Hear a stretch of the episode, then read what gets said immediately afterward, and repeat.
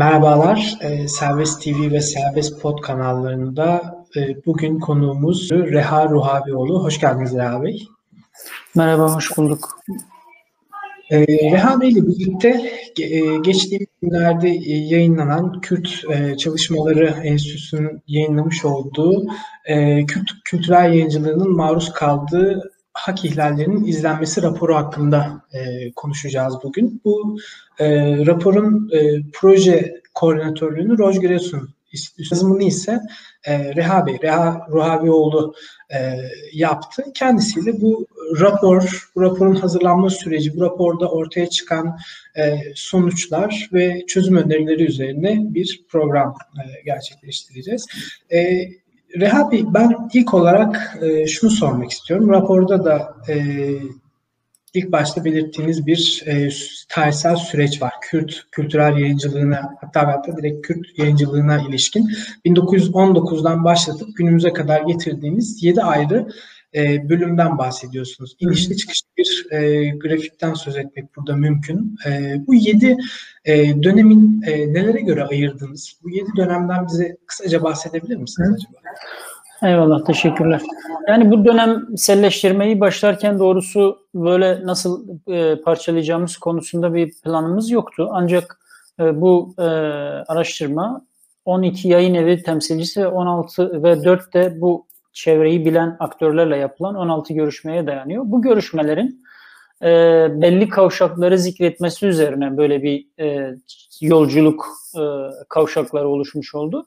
Burada e, işte Osmanlı'nın son dönemleri matbaanın icadı ve Kürt, Kürt yayıncılığının da orada e, hayat bulmaya başlamasını dahil etmezsek yani Cumhuriyet'le başlatırsak e, katılımcılar genel olarak 1960'lara kadar pek bir hareketlik olmadığını söylüyorlar. Hatta 70'lere kadar. Ancak arada 1955-60 arasında Musa Anter'in yazdığı e, bazı Kürtçe yaz, yazılar var. Sadece Kımıl şiiri biliniyor ama sadece Kımıl şiiri değil. Onunla ilgili e, ulusal medyada gündem olduğu için bu çok biliniyor. Ondan daha önce de yazdığı ve ya, yargılandığı Kürtçe yazılar var. E, fakat bunlar çok tekil örnekler. Böyle yaygın bir Kürt yayıncılığı en azından yayıncıların hafızasında yok. Sonra 70-80 e, darbesinden hemen önce bu e, sol e, devrimci hareketlerin, siyasetlerin çoğalmasıyla birlikte bu siyasi, ideolojik ya da dini grupların bünyesi altında faaliyet göstermeye başlayan yayıncılık işleri oluyor. bunları da dahil ederse yani 80'e geldiğimizde darbeyle birlikte bunlar yine büyük ölçüde kesiliyorlar. 80-90 arasında e, yine e, bu sefer devletin yasayla yasakladığı önemli bir e, Kürtçe yasağı var. 83'te askeri e, yönetim e, Türkçeden başka dillerde yapılacak yayınlar hakkında kanun diye bir kanun çıkarıyor ve bu kanunun Kürtçe'ye özel bir kanun olduğunu biz şuradan anlıyoruz. Devletlerin e, yani Türk devleti tarafından tanınmış devletlerin birinci resmi dilleri dışında bir dilde yayın yapılamaz diyor. Birinci resmi dil vurgusu Irak'ın ikinci resmi dilinin Kürtçe olması sebebiyle. Yani devletlerin resmi dilleri demiyor. Birinci resmi dilleri diyor. Dolayısıyla orada Kürtçe'ye özel bir şey var. İsmini almadan özel bir gönderme var. 91'e kadar bu iş böyle geliyor. Şimdi 91 yılında e, 90'da hatta Özal'la birlikte e, hem e, işin gidişatı biraz değişmeye başlıyor hem de Özal döneminde biliyorsunuz bir Körfez e, savaşı var ve e, Kürt meselesi tekrar uluslararası arananın gündemine giriyor. Biraz da bunun baskısıyla. Özal Türkiye'de Kürt realitesinin tanınması gerektiği, Kürt realitesinden bahsediyor vesaire. Bazı tartışmalar yürüyor. Kanunu nasıl değiştirelim, nasıl kaldıralım diye.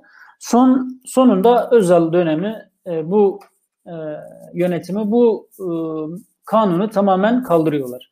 Yani Kürtçe Türkçe dışında e, tanınan o resmi dillerde yayın yapılamaz yasağı e, fiilen kalkmış oluyor ve Kürt yayıncılığı bu için bu çok önemli bir kavşak oluyor. Bugün Kürt yayıncılığının e, ana sütunları olarak zikrettiğimiz güçlü ve çok bilinen yayın evleri Bunlardan üçü Avesta, Nubhar ve Aram. Aram e, çeşitli OHAL sonrası e, uygulamalar sebebiyle bugün çok aktif değil ama Avesta ve Nubhar çok aktif yayın evleri. Bu yayın evlerinin kuruluşları o tarihe rastlıyor ve o günden bugüne Kürt yayıncılığın yine fiilen elbette bir sürü engelleme, yasaklama e, yaşıyorlar. Ancak e, 91 öncesi kadar hiçbir zaman kötü olmuyor. Sonra 2000'lerin başında başlayan biraz AK Parti ile birlikte gelen yenilik, biraz AK Parti'nin reformcu e, yaklaşımı, e, çözüm süreci şey 2007'ye kadar e, Kürt yayıncılığının giderek yükselen bir e, ivme kazanmasını sağlıyor. 2007'den sonraki o hava çözüm süreciyle taçlanıyor. Türkiye'de biliyorsunuz 2013-15 arasında Kürt meselesinde bir çözüm süreci e, yaşadık ve bu döneme gelene kadar işte e, TRT Kürdi açıldı, e, Kürdoloji bölümleri açıldı. Adı Kürdoloji olarak anılmasa bile orta öğretimde bugün e, Kürtçe seçmeli Kürtçe dersi gibi e, imkanlar tanındı. Bütün bu imkanlarla birlikte Kürt yayıncılığı da e, yükseldi. Yayıncıların büyük bir e, kısmı bu dönemi bir e, altın çağ gibi adlandırıyorlar. Yani tarihsel olarak Kürt yayıncılığın en iyi döneminin Türkiye'de yürütülen 2013-15 arasındaki çözüm süreci olduğunu söylüyorlar. Şimdi raporun adının iki ileri bir geri olmasının e, sebebi de bu yayıncıların yayın faaliyetleri kendilerinin dışındaki dış etkenlerden, Kürt meselesinin kendisinden ve Kürt meselesiyle ilgili siyasi gelişmelerden etkilenerek tam ilerliyorken bir kesintiye uğramış, uğra, uğruyor olması sürekli. İşte 2015'e kadar devam eden çözüm sürecinden sonra çözüm süreci bitip çatışmalar tekrar başlayınca ne oluyor? Bugüne kadar ki ilerleme pat diye kesiliyor. Tekrar e, yargılamalar, kitap toplamalar, fiili engeller, ayrımcılıklar tekrar ortaya e, çıkmaya başlıyor bu e, süreçle birlikte.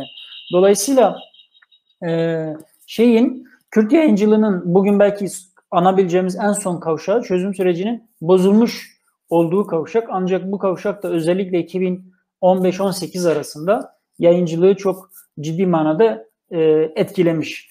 Bununla birlikte artık şey dönemi başlıyor. Hak ihlallerinin e, tekrar yaşandığı bir e, döneme giriyoruz ve çeşitli başlıklara tasnif edebileceğimiz hak ihlalleri yaşanmaya başlıyor. E, Kürt yayın evlerinin, Kürt yayıncıların şu anda yani günümüzde 2021 e, itibariyle yaşadığı e, size sirayet eden bu araştırmayı yaparken e, mevcut sorunlar nelerdir peki?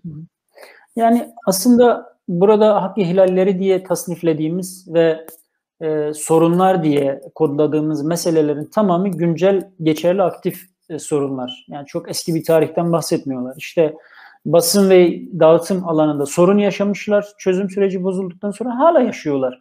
Kürt yayıncılığının e, ürettiği eserler ön plana çıkarılmıyor ya da oraya özel, oranın ihtiyaçlarını ve pazarını bilen bir dağıtım ağı örneğin yok.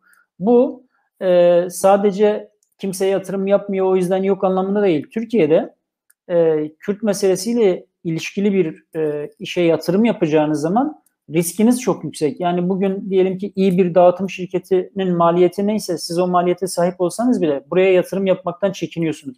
Çekinmenizi gerektiren şey işte Kürt meselesiyle ilişkili durum oluyor. E, bu da sizin e, yayın evlerinin örneğin işte uluslararası sözleşmelerde garanti altına alınmış bu e, edinme ve iletme hakkının ihlale e, anlamına geliyor. E, onun dışında örneğin e, şeyler e, belediye belediyeler e, belediye başkanları görevden alınıp kayımlar atandıktan sonra e, belediyelerin düzenledikleri fuarlar eskiden daha çok Kürt yayıncıları katılıyordu. Katılamıyorlar. Belediyeler yine fuarlar düzenliyorlar. Yani bugün pandemi sebebiyle mümkün olmasa bile yine fuarlar düzenliyorlar. Fakat bu fuarlarda da e, Kürt yayıncılar e, gerek bazı e, belediye yönetimlerinin gerekse fuar şirketlerinin tutumları sebebiyle ya haberdar edilmiyorlar ya yer tahsis edilmiyor ya da yer tahsis edilmişse son anda yerleri değiştiriliyor. Bunun gibi zorluklar e, çıkarılıyor örneğin. E, onun dışında belki devam ede gelen bir sorun bugün hala öyle. Kültür Bakanlığı iki e, alanda yayıncıları destekliyor. Bir projesi var, e, ilk eser desteği. Buradaki en temel problem eserin Türkçe olma zorunluluğu. Zaten Kürt yayıncıların e, Kürtçe eserleri otomatikmen devre dışı bırakılmış oluyor. Ama Kürt yayıncılar Türkçe eserleri için de başvurdukları zaman pek olumlu dönüş almıyorlar. Yani sadece yasal olarak Kürtçe olmadığı için değil, e, Kürtçe şartından dolayı engellenmiyorlar. E, jürinin kurgusu, devletin e, siyasi yaklaşımı vesaire bütün burada bir ayrımcılık hikayesinden bahsedebiliyoruz. İkinci alan devletin e, Turizm Bakanı, Kültür ve Turizm Bakanlığı'na bağlı bu e, kütüphaneler ve Yayınlar Genel Müdürlüğü kütüphanelere her yıl kitap alımı yapıyor. Ancak burada da biz mesela 2010 ile 18 arasında bu e, müdürlüğün sitesine baktığımızda alınan kitaplara 2010 ile 18 arasında her yıl binlerce çeşit kitap almış ve her kitaptan 100 aldığı da var, 5000 tane aldığı da var. Yani devlet 3000 kitap almıyor. Bazen 300 bin kitap alıyor, bazen e, 1 milyona yakın kitap alıyor. Fakat 8 yıl boyunca aldığı bütün e, kitapları listelediğimizde sadece Avesta'dan 4 tane kitap aldığını görüyoruz. Ve bu 4 e, kitaptan da sadece bir tanesi Kürtçe. Diğeri yani mesela Heidegger'in Türkçe'ye çevrilmiş bir kitabını Avesta'dan almış. Ancak yayın evleri buraya başvururken önce bir başvuru formu dolduruyorlar. Sonra bu kitabın numunesini gönderiyorlar. E 100 tane kitap basmışlarsa yüzünü de gönderiyorlar. Ancak şöyle düşünün bir yayın evi var. Her yıl başvuruyor ve e, kitaplarını da gönderiyor ve kitap alınmıyor. Yani maliyeti bile ayrımcılığını geçtim. Başvurunun maliyeti bile külfetli bir şeye dönüşüyor. E, Avesta'nın bu kitaplarından da sorduk biz Avesta'ya 100-200 kadar ta alınmış. Ama zaten Avesta'nın örneğin başvurusunu yapıp kitabını gönderme sürecinde zaten 100-200 tane kitabı göndermiş oluyor bakanlığa numune vesaire sebeplerle. Ee, şey tabii not düşmek lazım. 2019 listesini yayınlamadılar henüz.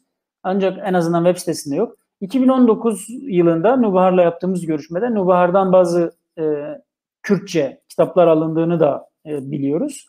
E, yani bu Kültür Bakanlığı'nın destekleri önemli bir e, kalem. Çünkü e, rakipleri olan diğer yayıncıları teşvik eder ve desteklerken e, zaten zayıf olan bir sektörü desteklemeyerek daha da e, zayıflı, zayıflatıyor ve dezavantajlı durumu pekiştiriyor. Ancak tabii ki Kürt yayıncılığın en büyük sorunu yine bu değil. En büyük sorunu kitapların toplanması, yasaklanması, e, gözaltı e, ve soruşturmalar. Kitapların toplatılması süreci devam ediyor. Bir, bir yere gözaltı yapıldığında e, polisin dikkatini çeken yasak olsun olmasın bir kitap görüldüğünde polis o kitaba el koyuyor. onunla ilgili bir fezleke hazırlıyor. Fezlekeyi savcılığa gönderiyor. Savcılık yaklaşık 24 saat içinde bu kitabı yasaklıyor. Yani e, bu kitabı e, okuduk, inceledik. İçinde bir sıkıntı yok. Bunlar nadirattan şeyler. Ve ilginç olan şey yani ilginç değil ama çarpıcı olan şey e, örneğin 2009'dan bu yana tespit edebildiğimiz 117 kitap yasaklanmış e, ve toplatılma kararı alınmış. Ve bu 117 kitap iki yayın evine ait. 15 tanesi Avesta yayın evine, 102 tanesi Aram yayın evine ait. Ve yasaklama tarihlerine baktığınızda bu 117 kitaptan yüzden fazlası çözüm süreci bozulduktan sonra haklarında toplatılma kararı almış.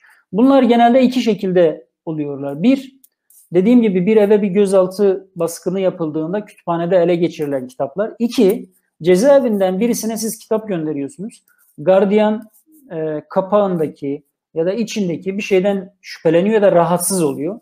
Bunu emniyete bildiriyor. Emniyet az önce anlattığım süreci tekrar eden bir fezleke süreci yaşıyor ve e, bu kitabı hakkında toplatma kararı alınıyor. Buradaki problem şu, mesela yayın evleri diyorlar ki eskiden bu iş İstanbul'da bir mahkeme eliyle yürütülürdü. Biz de kiminle muhatap olduğumuzu bilirdik. Ama bugün diyor örneğin e, İdil Mahkemesi, Şırnak'ın İdil ilçesinde bir mahkeme bir bakıyorsunuz bizim e, kitabımızla ilgili bir toplatma kararı almış.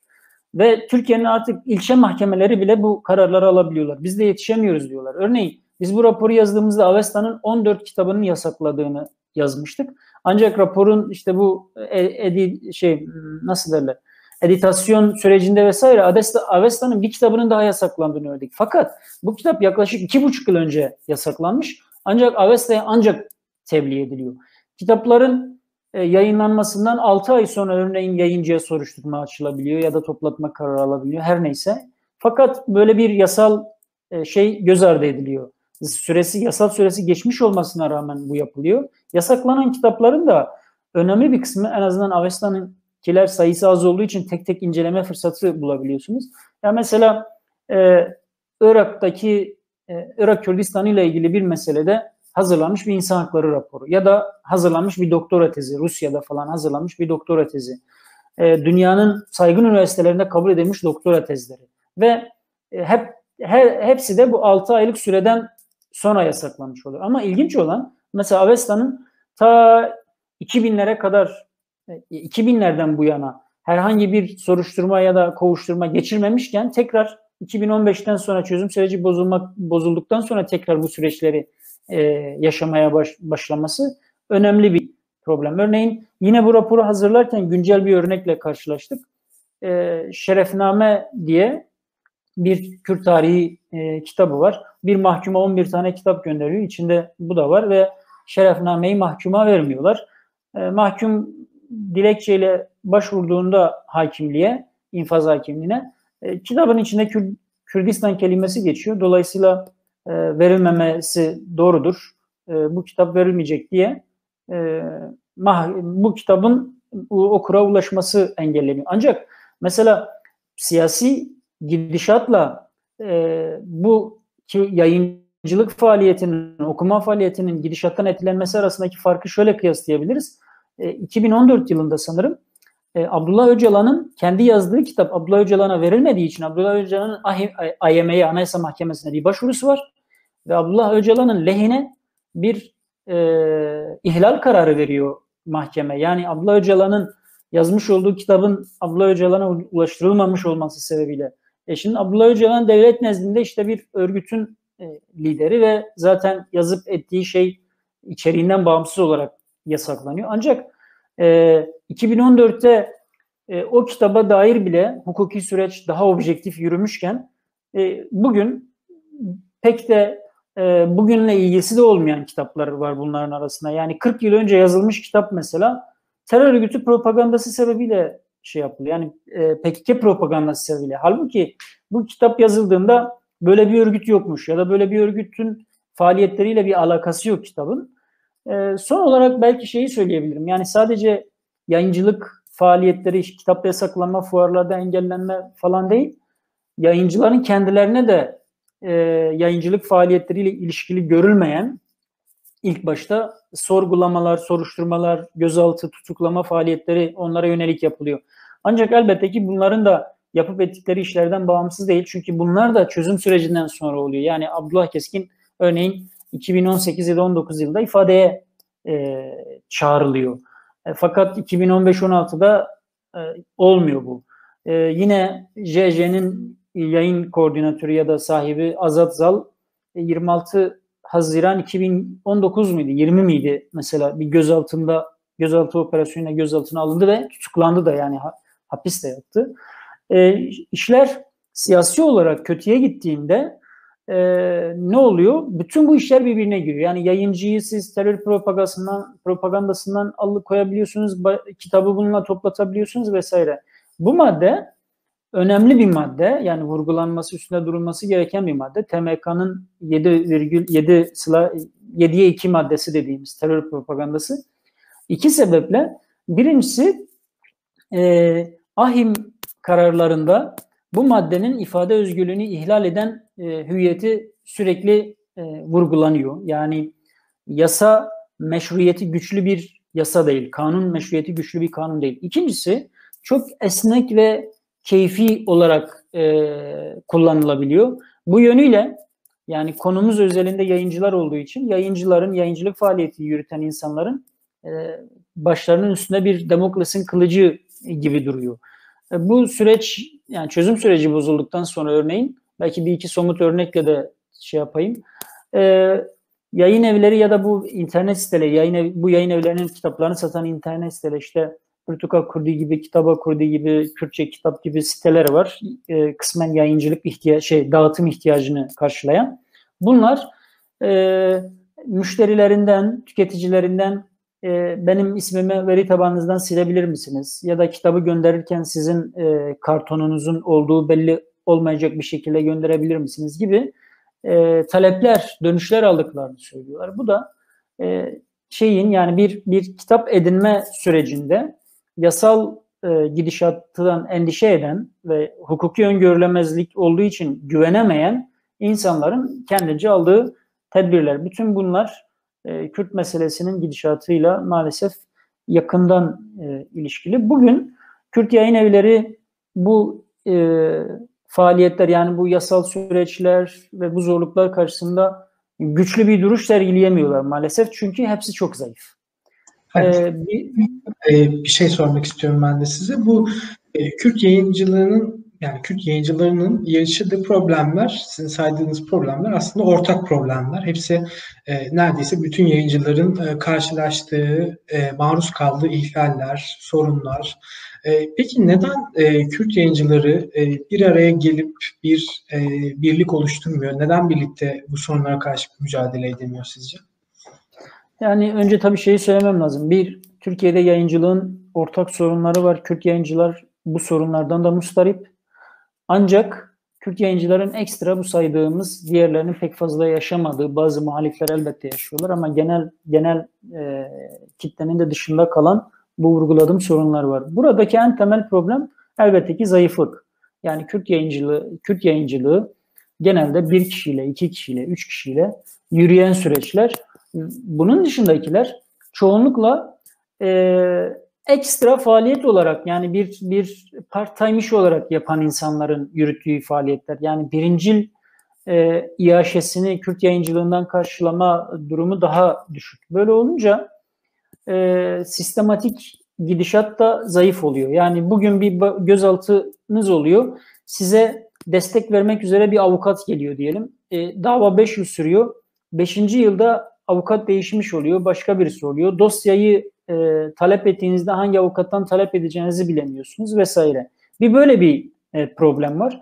İkincisi Kürt yayıncıların ya eğer dava büyük bir olay değilse büyütmeyelim. Devletin nezdinde daha da kendimizi kriminal bir yere oturtmayalım diye geçiştirme durumu da var. Yani tamam ya başımıza bir sorun açıldı ama hani bunu büyütmeyelim. Bunun gereği neyse yapalım ve devam edelim işimize bakalım. Eğer para cezası ya da kitap toplatması gibi bir e, cezaysa çoğunlukla e, böyle oluyor. Ancak e, yayıncılık, Kürt yayıncılığı içinde bir bir iş iletişim ve işbirliğinin e, zayıflığı da görülüyor.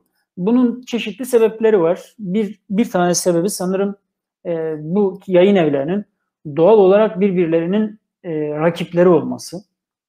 İkincisi e, biraz e, şey de olabilir. Yani bazı yayın evleri politik olarak birbirlerinden farklı yerlerde konumlanıyorlar ve bir araya e, gelmelerinin gelmemeleri bir araya gel, gelmemelerinin gelmelerinden daha hayırlı olabileceğini de düşünüyorlar. Böyle bir e, durum da var. Ama her halükarda e, bir bir araya da bir araya gelmenin iyi olacağını söylüyorlar fakat bununla ilgili yani e, nasıl derler söylemsel olarak bir işbirliğine, iletişime açıklık görünmekle birlikte potansiyelin zayıf olduğunu da söylemek mümkün söylediğim sebeplerle. Bir de bazı yayın evlerinin merkezleri İstanbul, bazılarınınki Diyarbakır. Bunu, bunu da bir iletişim sorunu olarak ortaya çıktığını söyleyen e, yayıncılar var. Ancak e, bizim tespit ettiğimiz burada mesele şu.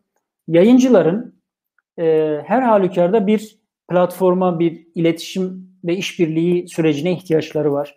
Bu bir kooperatifleşme, bir e, sendikalaşma e, ile mümkün. Böyle bir yöntem e, olabilir. Ve bu kooperatifin bünyesinde herkese eşit muamele eden bir örneğin dağıtım şirketi kurulması mümkün. Burada sanırım yayın evlerinin yapması gereken e, bu işi e, taşere etmeleri.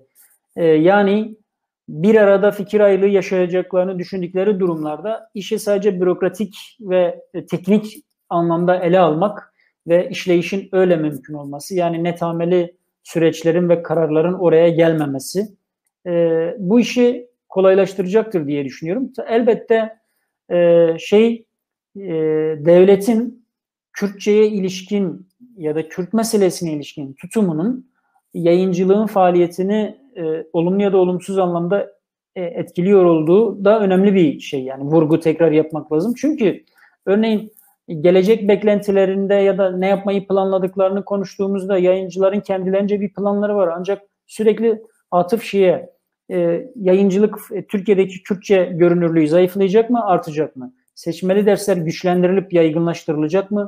Kürdolojiler e, daha da güçlü bir şekilde e, hayat e, sürecekler mi yoksa fiilen kapatılacaklar mı? Kürtçe Türkiye'de bir resmi dil olarak kullanılacak mı, kullanılmayacak mı? Bütün bunlar özellikle de eğitim sürecinde yani Kürtçenin eğitimde kullanılıp kullanılmayacak olması Türkiye'de e, Kürtçenin ve Kürt yayıncılığının e, gidişatını önemli ölçüde e, etkileyecek. Onun dışında örneğin pandemi geldiğinde hepsinin temel ortak sorunları oluyor. Ancak e, Kürt yayıncıları biraz daha ağırdan alıyorlar maalesef süreçleri. İşte Avesta ve Nuvahar daha geçtiğimiz yıl, bir yıl olmadı web sitelerini güncel ve yeni haliyle internetten satış yapmaya başlamaları. Ancak bazı web siteleri bu ihtiyacı kısmen karşılıyor. Bu yayın evlerinin bütün kitaplarını bulabileceğiniz internet siteleri var.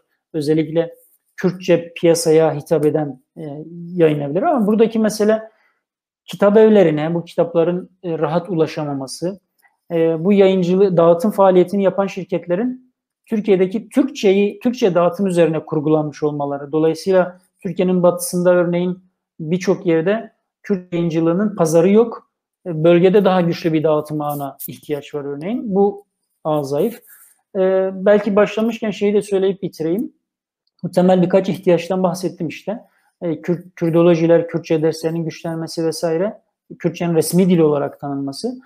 E, onun yanında bu Kültür Bakanlığı'nın hem bir azınlık ve kültürel grup olması hasebiyle pozitif ayrımcılık yapması gerekiyor Kürtçe'ye. Sadece Kürtçe'ye değil, Türkiye'de Türkçe dışında yayıncılık faaliyeti yapan diğer yayıncılara da. E, hem de e, Kültür Bakanlığı'nın o kütüphanelerine vesaire bu kitapların alınması gerekiyor. Alındığında ve bu kitaplar o kütüphanede görünür olduğunda zamanla zamanla Kürtçe'ye karşı oluşmuş olan bu ön yargının zayıflamasına da etki edecektir. Yine sadece devletin bürokratik kurumları değil, örneğin yerel yönetimler, belediyeler de bugün bunu yapabilir. E, yayın evleri sadece devletin genel bürokrasisinden şikayet etmiyorlardı. Örneğin İstanbul Kitapçısı, İstanbul Büyükşehir Belediyesi'nin bir e, şeyi, bir iştirakı ve yayıncılar kitaplarını burada yayın gö, gö, görünür kılmak için çok çaba sarf ettiklerini ve hep olumsuz cevapla karşılaştıklarını söylediler. Fakat bu mesele e, kamuoyuna yansıyınca neredeyse aynı gün İstanbul Kitapçısı Avesta ve Nubahar'ın kitaplarını sitesine yüklemeye başladı. Yani bu görünürlük önce işte bir alerji ya da bir aman e, kamuoyu ne der? Yani kamuoyu ne derden e, kastım tırnak içinde Kürt olmayanların hassasiyeti dediğimiz şey onun öncelenmesi. Fakat bu örneğin İstanbul Kitapçısı Kürtçe kitapları sitesine koyduğunda herhangi bir tepki aldığını da görmedik. Yani bu genelde suni bir korku da e, oluyor. Yerel yönetimlerin kendi kütüphanelerine bu kitapları alması, koyması da Kürt yayıncılığın önünde önemli bir e, onu, onu güçlendirecek önemli bir adım olacaktır. Bütün bu adımlar sadece Kürt yayıncılığını güçlendirmekle kalmayacak. Kürtçenin dediğim gibi e, Kürtçe'ye karşı olumsuz algının, negatif algının değişmesine de e, yardımcı olabilecek öneriler ve çıkarımlar. Bunlar elbette ki Türkiye'de e, ayrımcılık dediğimiz meselenin de hem sosyal hem de hukuki anlamda üzerinde durulup azaltılmasıyla ilgili tedbirlere de çalışmalara da ihtiyaç var. Sadece hukuki de değil.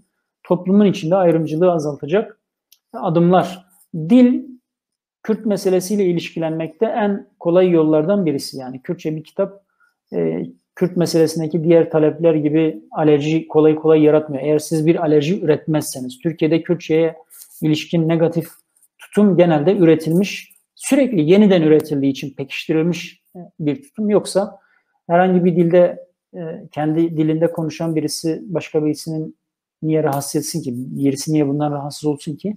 Bu mesele e, devletin ürettiği ve e, nasıl derler artık e, bir telafi etmesi gereken bir, bir mesele yani. Öyle kendiliğinden oluşmuş bir süreç değil. Bunları söyleyebilirim toparlayacak olursam. Behar Bey çok teşekkür ederiz. Ee, ben teşekkür ederim. Yorumlarınız için. Ee, bugün konuğumuz Reha Ruhavioğlu'ydu. Kendisiyle e, projesini yazdığı e, Kürt kültürel yayıncılığının maruz kaldığı hak ihlallerini izleme raporu üzerine e, konuştuk. Kürt e, yayıncılığının tarihsel e, serüvenini, e, geçmişten günümüze gelen e, hak ihlallerini, maruz kaldığı hak ihlallerini ve çözüm önerilerini e, konuştuk. E, tekrardan görüşmek üzere. İyi günler.